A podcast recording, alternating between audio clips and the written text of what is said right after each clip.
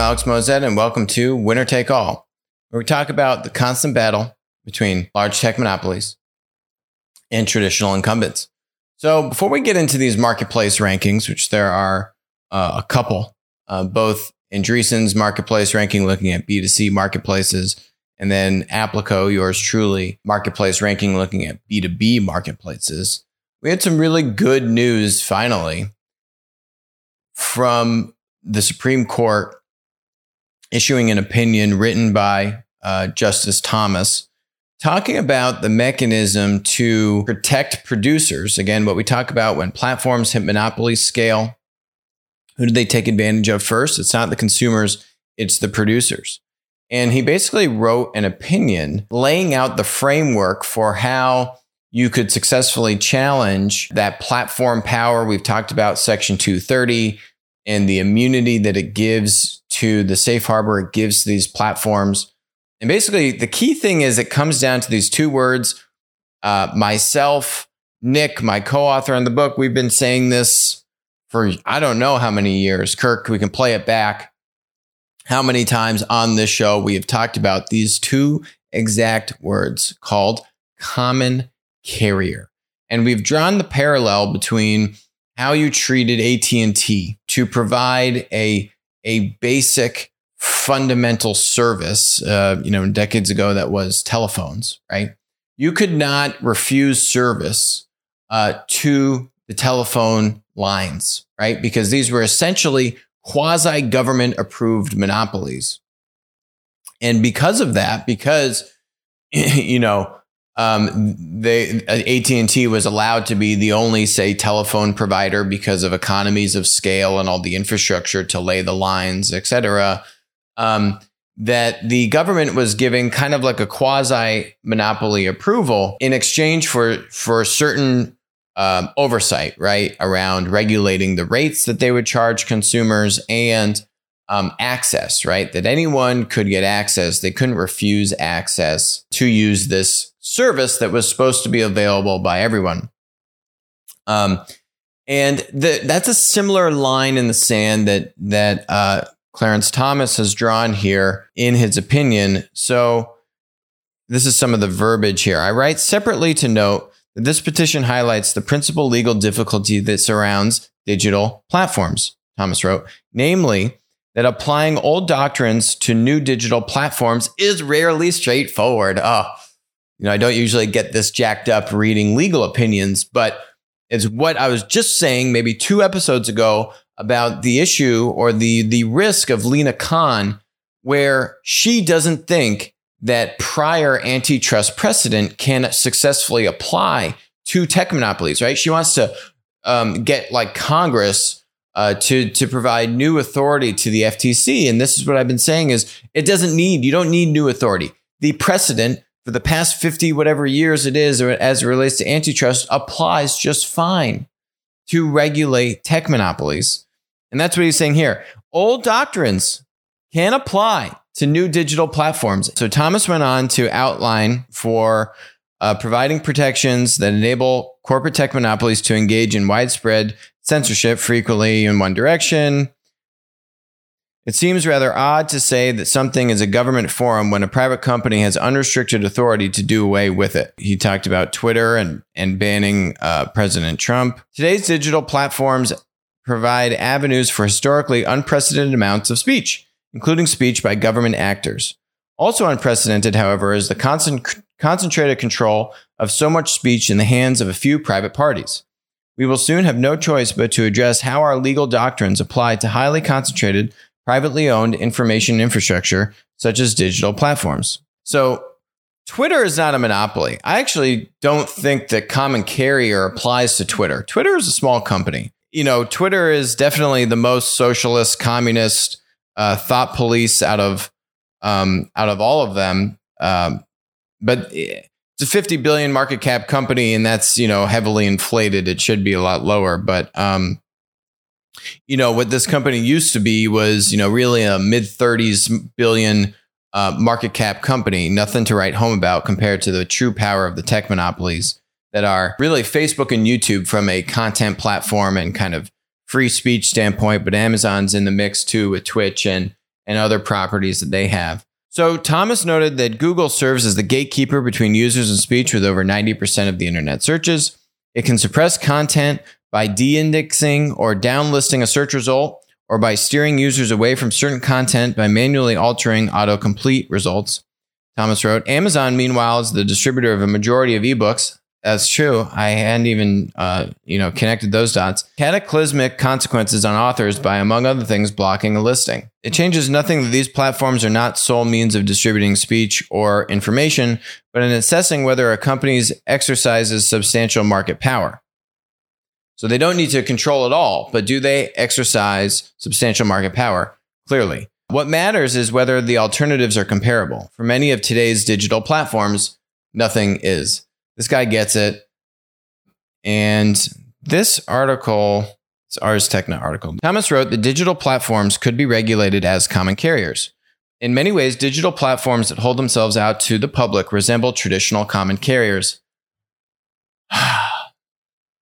Good morning. Though digital instead of physical, they are at bottom communication networks and they carry information from one user to another.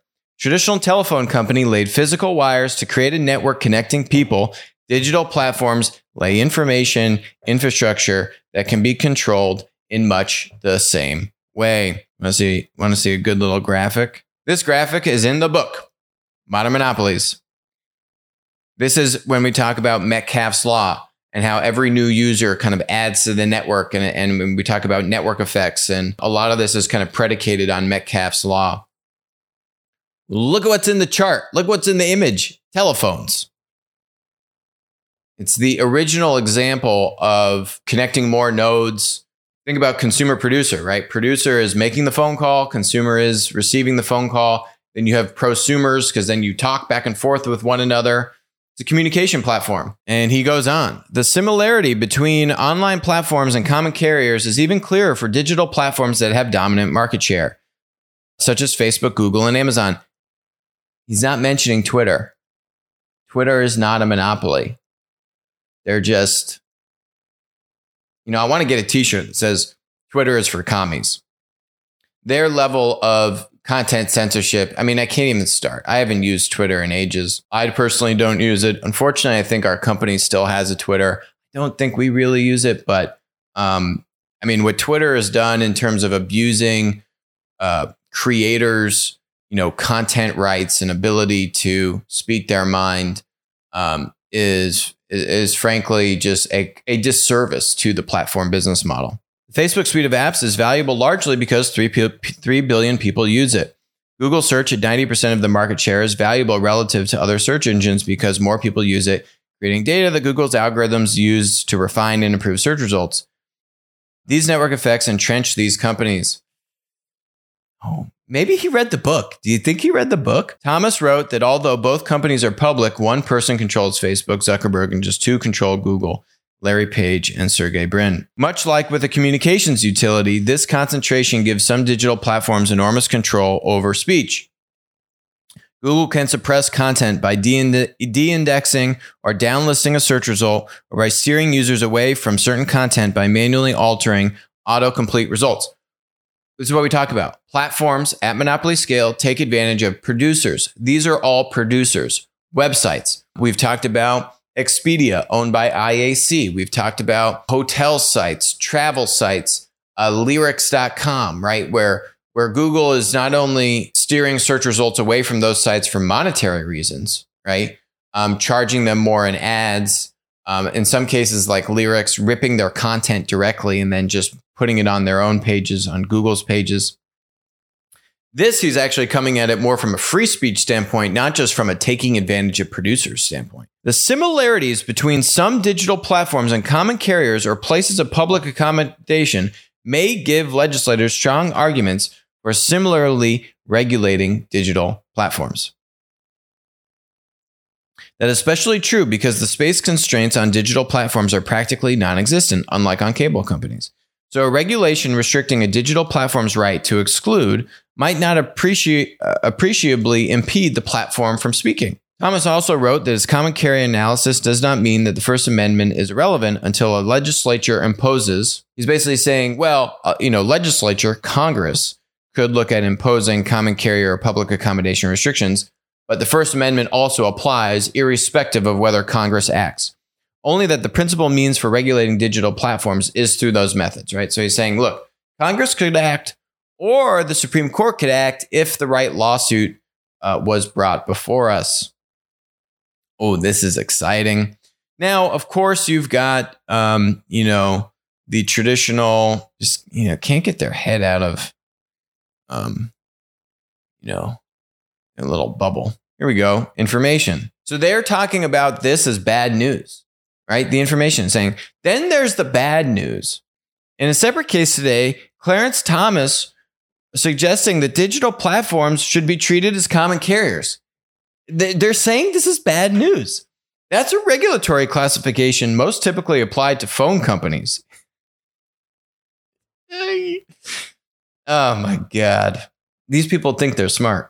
He brought this up while discussing the control that a few private parties exercise over free speech on today's digital platforms. Common carriers under a requirement to serve all comers. Yes. In other words, they couldn't block particular people from their platforms as Twitter or Facebook have done with Donald Trump and others. By the way, it's completely inappropriate that they've blocked the former president of the United States. And it goes against the very ethos of platforms. There is no doubt barring people from social networks is a problematic move from a free speech point of view. Oh, I didn't read this thing, but as, as Bernie Sanders recently acknowledged, Bernie Sanders understands commies. I guess he can see what's going on. I didn't, I didn't read it, so I don't know exactly what he was saying. But restricting the ability of the platforms from governing their own services is surely even more problematic. Oh, oh, really? Do tell. A common carrier designation could open the door. This one you got to make sure your head swiveled on right. I still haven't made sense of this one. A common carrier designation could open the door to regulation, okay, that would be far more more far reaching than one of content moderation. Okay potentially affecting how the services make money or at least how much money they can make. Let's read it one more time because i still don't get it a common carrier designation could open the door to regulation that would be more far reaching than one of content moderation.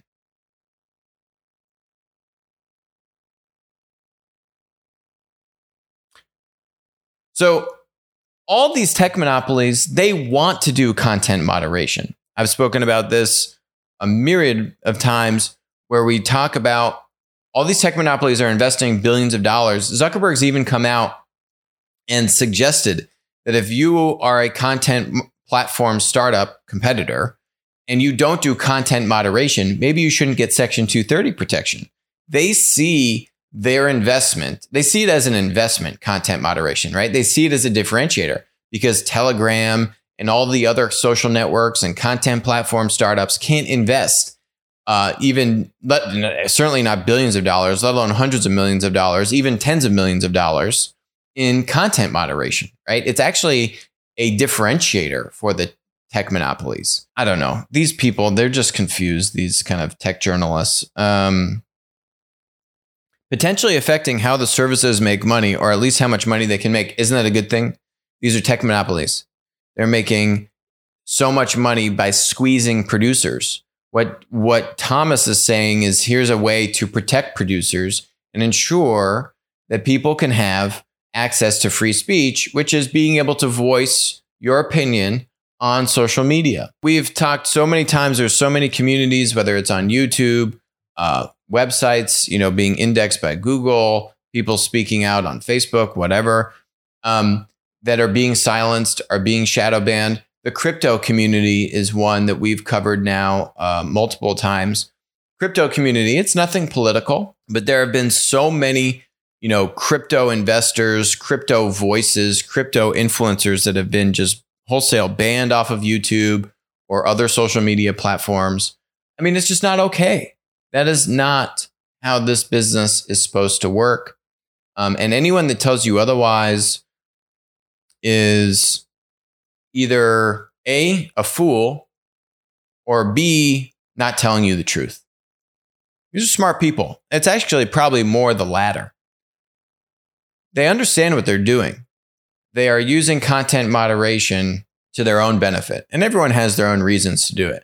It could be competitive, right? To stamp down uh, other startup competitors that can't pay all the money on content moderation. It could be just because you want to shape the narrative and you want to try to influence what people think and what they talk about and what they don't talk about, um, which is also not the founding principle of this country. Freedom of speech, freedom of information. It's a core principle of platforms, the core principle of America. And what these tech monopolies have done is gone against the very grain of what America is all about and our value system. And it is pathetic and it needs to change. I don't want to get my hopes up that anything government will be able to do anything properly. So I will preface this to say that government is useless and don't expect any action out of government. We need to take things into our own hands. Um, but I do really love what Clarence Thomas is talking about. So um, on to the next bit, which is top 100 marketplace rankings. Andreessen, this is the second year in the row they've done their top 100 marketplace ranking. They are looking at you know, primarily these are going to be B2C marketplaces because those just have the most GMV. They're the biggest. They did this for the first time last year. This is now uh, the the second year that they're doing it. Instacart's at the top. Valve, uh, that's a a platform to get video games. Vacasa for travel and StockX. We've talked about Goat. Uh, Rover for pets. ThredUp just went public. ThredUp is now, you know, 1.7 billion dollar company. They just IPO'd, competitor to Poshmark. Uh, we've covered Poshmark and how, you know, they were grossly overvalued at IPO. Look at this, like they reached over $100 a share. We called it. Now they're back down to $42 a share, much more appropriate for them. ThredUp is roughly half the size. This is 3.2 billion market cap. Poshmark right up at 1.7. You know, you're seeing a couple dominant of these kind of like secondhand marketplaces uh, in both the US and in Europe. Europe has um, a couple of their own, like Vinted and Depop. Yeah, you got Turo on here. You got Outdoorsy. You got RV Share. You got SeatGeek. You got um, Viagogo. I haven't used them. Outschool for Education, that's up big, 59 points, you know, because of COVID. Masterclass is interesting. I don't know if I'd really call that a marketplace. Like yeah, their content comes from third parties, but it's heavily curated. Not anyone can just go create content on Masterclass. So I don't know if I would really classify Masterclass as a true marketplace. It's really just more like bespoke, kind of curated influencers doing courses and content, right? This is the other thing. They got Faire on here, and and Faire I'm going to get to when we get to B2B marketplaces. So this is where they they you know this ranking they're ranking the largest consumer facing marketplace startups. But Faire is B2B. And they've got another one on here, Tundra. It's also B2B. Um, you are a retailer to buy on Faire, Um, similarly on Tundra. So, um, you know, there's a couple kind of uh, interesting ones. MealPal, I'm actually only surprised MealPal went down 29 points because of uh, of COVID. You know, MealPal was like all people at the office picking up lunch from local restaurants. And Obviously, poof. Oh, this is cool. Harvest Host. That's a buddy of mine's company. Really cool company to um, let you take your RV. You know, these kind of out the, the outdoor marketplaces are way up because of COVID also. But you can take your RV and then go camp at like a winery or these other kind of like you know, uh, farms, other kind of like craft um, places where you can camp out at, um, as opposed to like an RV camp. Cool story about this is he bought the company um, from some, you know, uh, from a couple that had been building it, and then he basically just supercharged the thing, and now it's in the top 100 marketplace ranking. So good for him. You got Vinted on here that I was talking about, secondhand uh, in Europe. This is, I thought, the most interesting thing. Instacart accounts for over 70% of the, of the GMV on their ranking. Wow. The problem with Instacart is they don't really have a good way to monetize. So they've got huge GMV, but they don't really have a way to make good money from it because how much you know they don't they don't hold any inventory. I think that's actually one of Instacart's biggest problems. They're just passing it through from the retailer to the consumer. I mean, they have huge penetration uh, in terms of kind of disintermediating grocery stores from owning that consumer relationship, but their business model is challenged in the sense of how do they actually make good money from this? I mean, I'm sure eventually they'll figure it out. Maybe it comes with them moving horizontally into other categories beyond groceries, right? We've seen them move into convenience stores and liquor delivery, prescriptions, and uh, you know other categories. But um, maybe there's a way there that they can get in. But the interesting kind of twist on Instacart's model, you're actually seeing this in Europe. Are uh, this company called uh, Picnic is the biggest one this is their site. You know, it's in Europe, but the cool thing about this company, I think they've raised maybe $300 million now, is that they they they get their inventory from distributors, from like wholesalers, right? So you order from Picnic, same kind of experience as Instacart, maybe not as immediate. They are starting to do some same day, but it's not as immediate as Instacart, like, hey, within two hours, because they're not getting it from a grocery store or retailer. They're going up a step in the supply chain. They're going to the wholesalers, which gives Picnic a lot more margin, right? Instacart, where do, where do you get the margin? They're putting themselves between the retailer and the consumer, great. But where Picnic is between consumer, skipping a step from the retailer, going to the wholesaler. More margin in there to work with. So you're actually seeing this model more in Europe than you are here in the US. Instacart you know, has now just, I don't know. Uh, I mean, if they'd be able to even make a move like that, I think probably more real, realistic for Instacart to try and hold their own inventory than like cut their retailers out at this point. But you never know. You know, the alternative to Instacart is a company called GoPuff.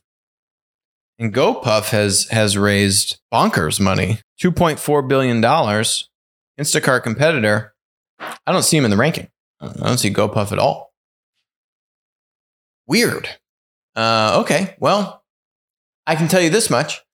Our ranking of B2B marketplaces is way more thorough than this thing.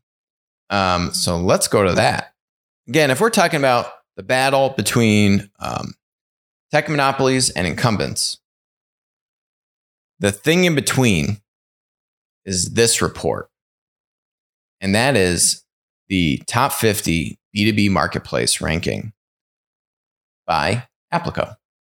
Um, meet the authors of this great book, Modern Monopolies. Oh, there it is. And yeah, we got a 30 page report here. Beautiful executive summary.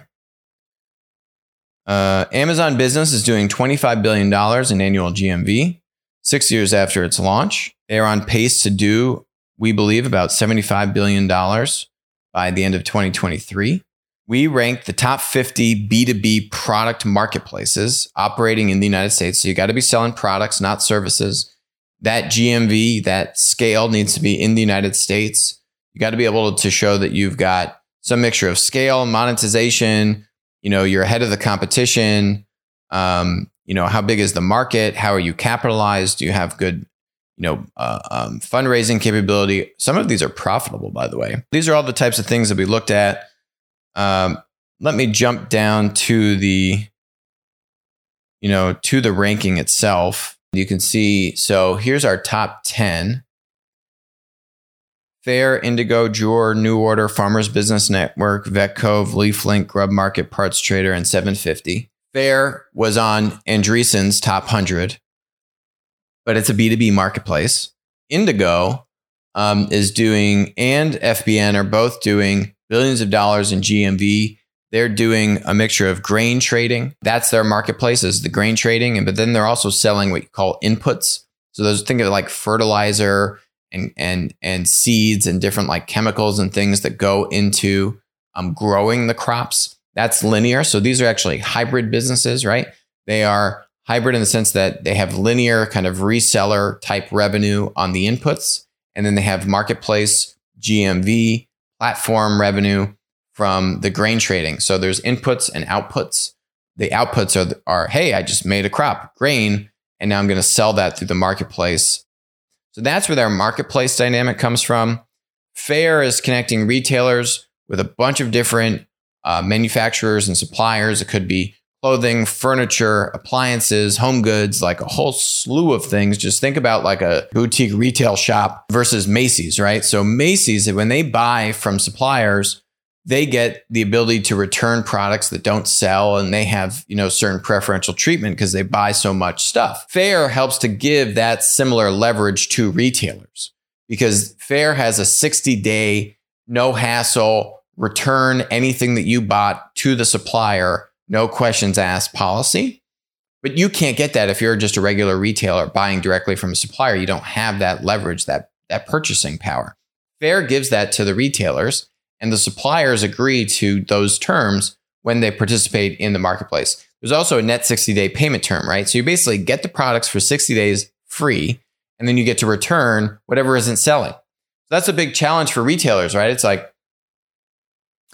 well, what happens if I buy all this inventory, but it doesn't sell? So you basically have a two month window to kind of see how the stuff is selling, and then you get to return what doesn't what doesn't sell through. Joor is more focused on fashion. So is New Order. So clothing and textiles.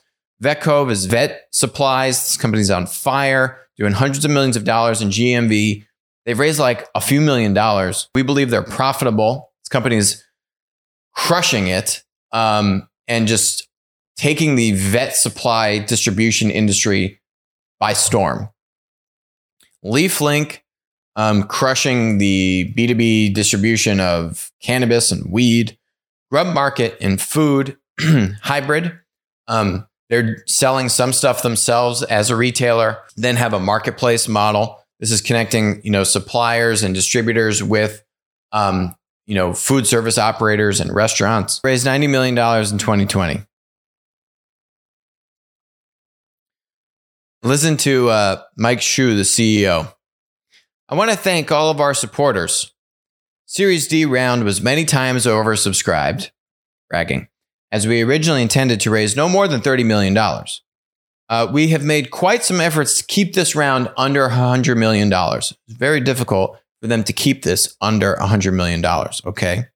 He was really working to only take $90 million because the company is so amazing. Such oversubscription continues to happen in the current pre IPO round. They're going to go public soon. Delivering ultra high growth and profitability remain the priority in all of our geographies. Our objective is to grow our ARR, annual recurring revenue, by $200 million in the first quarter of 2021 and expand to most of the regions of the country to reach $1 billion of ARR within the next 12 months. So they want a 5x revenue, possibly more, depending upon what their ARR actually is today, um, with by Q1 of 2022. Moreover, we will uh, maintain profitability.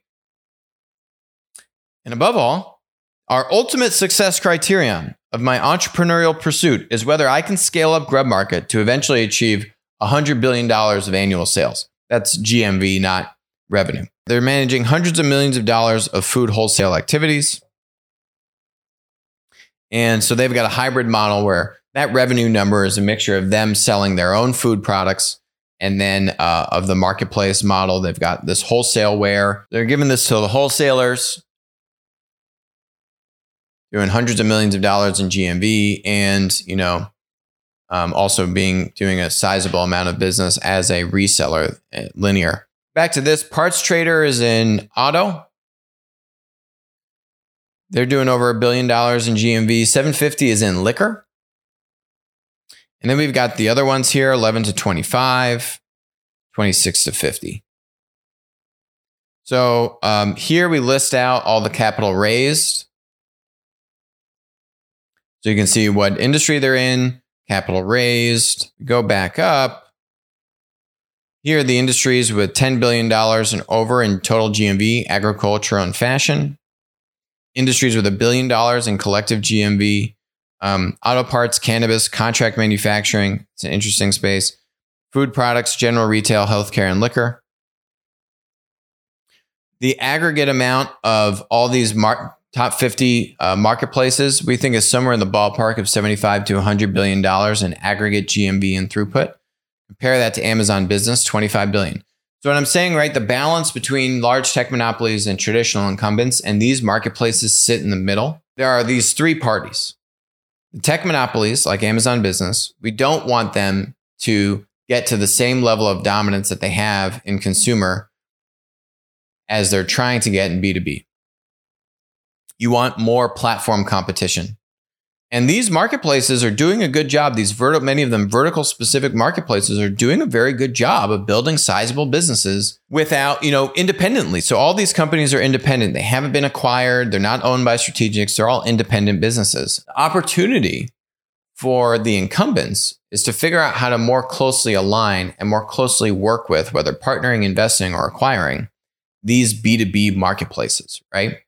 Amazon's coming. The marketplace model is inevitable.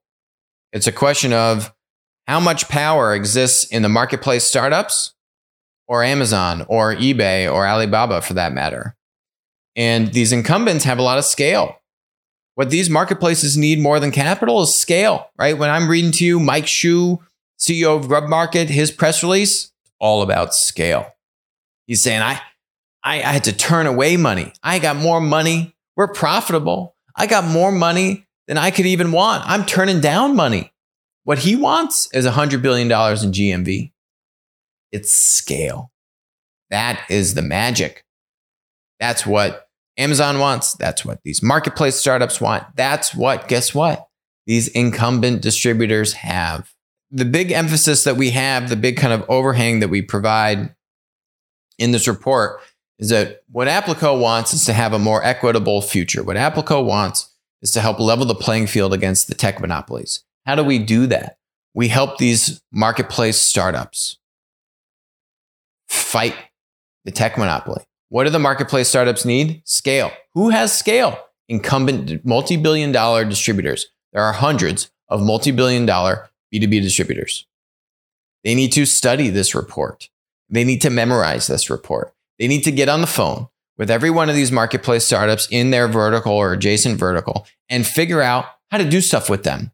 Whether you're a small distributor, just sell on the marketplace. Okay, maybe you're not big, you can't do a partnership, you can't do anything strategic. But what you don't want to do as a small distributor, you don't want to go and sell on Amazon business and that's it. If you're going to sell on Amazon business, you should absolutely try and go sell on Amazon business and at least one or a couple of these other marketplaces in your vertical in this list. At the very least. Better yet, don't sell on Amazon and just go sell on the startup. Because why that is a good thing for literally everyone in the industry is when you have more marketplace competition, it's better for the producers and the customers. When you have one large dominant tech monopoly, We've seen how that plays out. They take advantage, they squeeze the producers, and you have a power vacuum. The more marketplace competition there is, the better for everyone in the industry. So, what everyone can do, if you're a distributor, if you're a manufacturer, if you're a customer, you're a business customer, is try to support these B2B marketplaces as best you can with your dollars, with your inventory, with your partnership if you're a larger player, they need your help. These VCs, these are the top VCs investing in these B2B marketplaces. FJ Labs does, does a lot of B2B marketplace investing. Kind of surprised that um, we didn't see more of like uh, like Bessemer, I know, has been doing a lot of stuff on here. You know, Battery's on here, Andreessen's on here. Y Combinator has a number of them. So you can see here, this is total capital raised by vertical. The interesting thing here is, right, you can see agriculture is really the only vertical that's starting to see a winner take all dynamic. Not in every industry, but some of these other industries have one really dominant marketplace player. But then there's a number of competition elsewhere, right? These gray dots, the number of startups in that vertical. So look at the total capital raised in food, industrial, and retail, right? There are some players that are pretty big and and and somewhat mature. Um, but then there's a a number of other startups behind them. There's even more startups that didn't make the top 50 report, right? This isn't every every B2B marketplace in this report. This is just our ranking of the top 50. Really, outside of agriculture, every other industry is in play here. Agriculture, Indigo and FBN have raised literally uh, billions, uh, billions of dollars. Um, whether if you're looking at some mixture of equity and debt, they've raised a lot of money. So that one has more of a winner take all dynamic between those top two players. The rest of these are pretty much all in play. And you know uh, um, that, you know, who knows that better than I do is Amazon. So get this report, figure out if you are a business customer, how you can start to use these marketplaces. Um, if you are a supplier, how you can start to supply these marketplaces. If you are a large incumbent, distributor, or manufacturer, figure out how to partner with these marketplaces. The more these marketplaces are successful, the more you will be able to prevent the inequities that has come about by letting Amazon have a 20 year head start in consumer retail. Let's not let that happen again. Short of government acting, which we can't hold our breath on, we got to take matters into our own hands, and this is a great way to do exactly that. Thank you very much. That's it for us today on Winner Take All. I will talk to you soon and we will continue to dive into this report. Maybe I'll bring Nick on and we'll go a little bit deeper into it.